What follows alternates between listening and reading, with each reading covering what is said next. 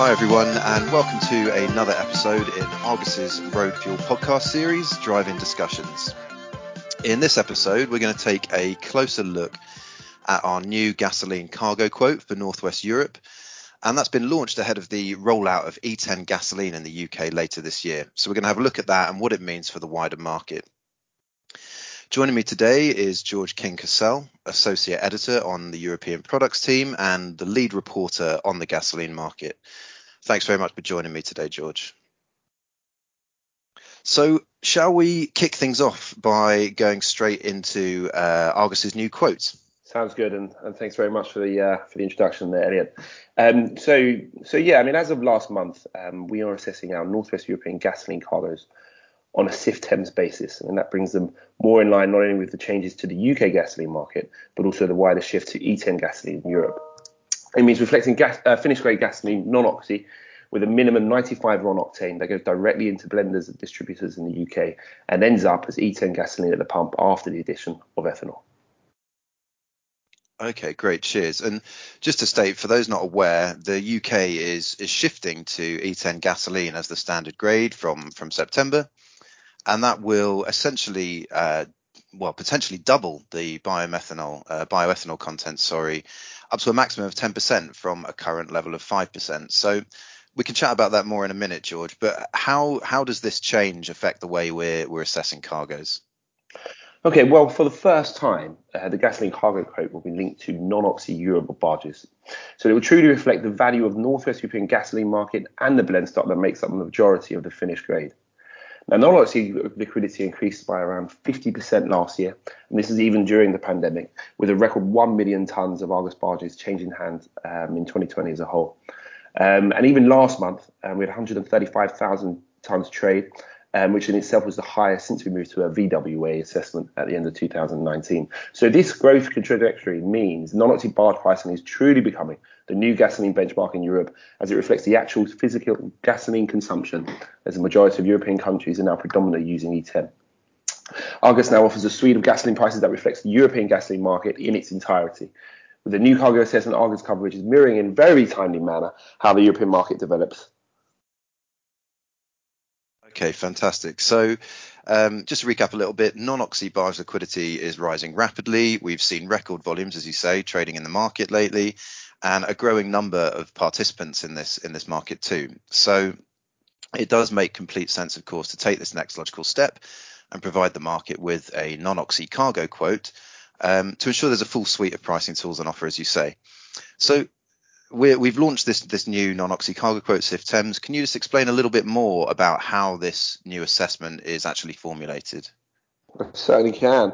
Um, so, I mean, primarily in the absence of liquidity um, in Thames, which you know may be the case on, on certain days. Um, we can rely on our daily assessment on a, on the ARA barge market, um, and this trades right from 9 a.m. in the morning all the way to 5:30 in the evening. Um, it can be followed in real time throughout the day on Argus Direct, which means fewer surprises in the evening for the cargo assessment, as the majority of value has already been seen in the market during the day.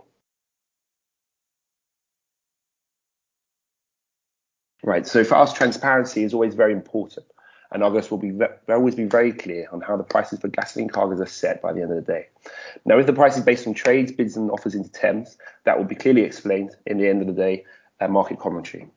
If that cargo price level is set as a differential to the ARA barge prices, um, what we do is we say we'll take a diff out from freight and a blending value, and that will give us the UK grade assessment.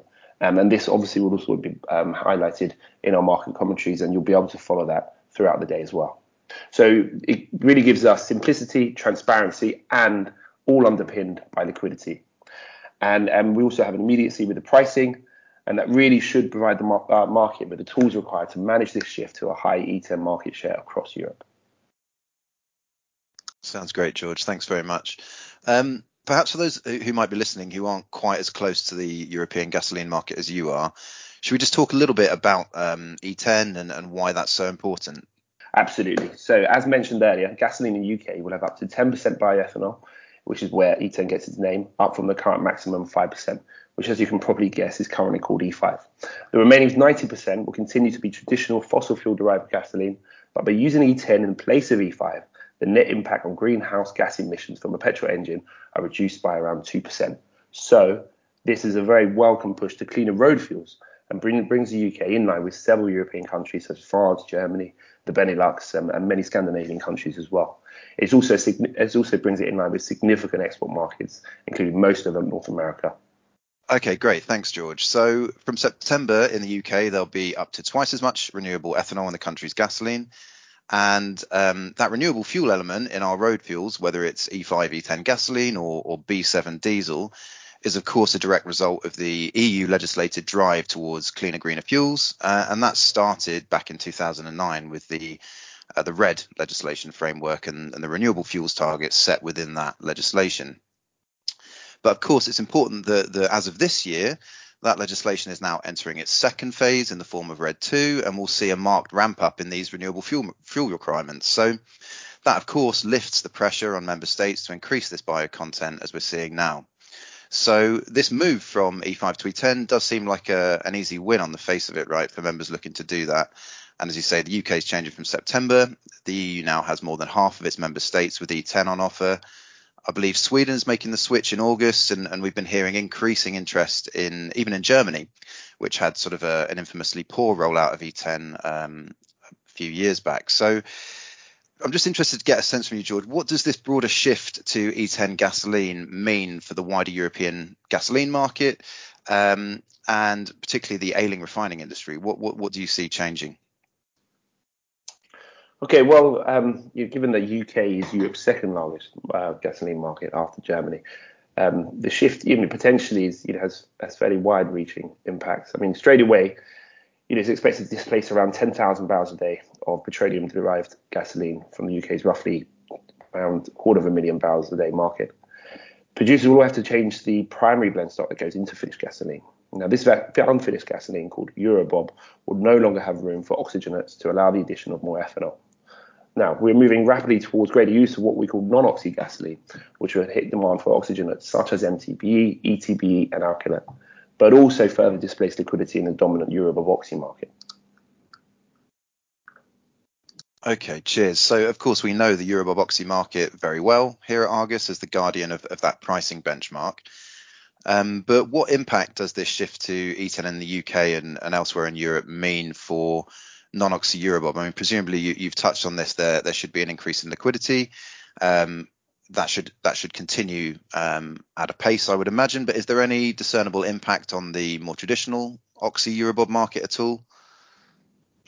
So Eurobob oxy, you know, will remain and has remained the dominant gasoline grade in Europe, um, and the standard reference reference for for pretty much all upstream and downstream markets um, across the Atlantic basin. So that's you know Northwest Europe, but also used extensively in pricing in the US, uh, West Africa, um, and beyond. Um, Eurobob oxy still underpins the Eurobob swap market, and this is used for hedging not only gasoline but also components and exports. I mean, so you've got you know a whole stream of uh, suppliers um, and end users um, that rely on the Eurobob oxy uh, market and the set an assessment that we they carry out, and you know we um, are expecting to see liquidity remain firm.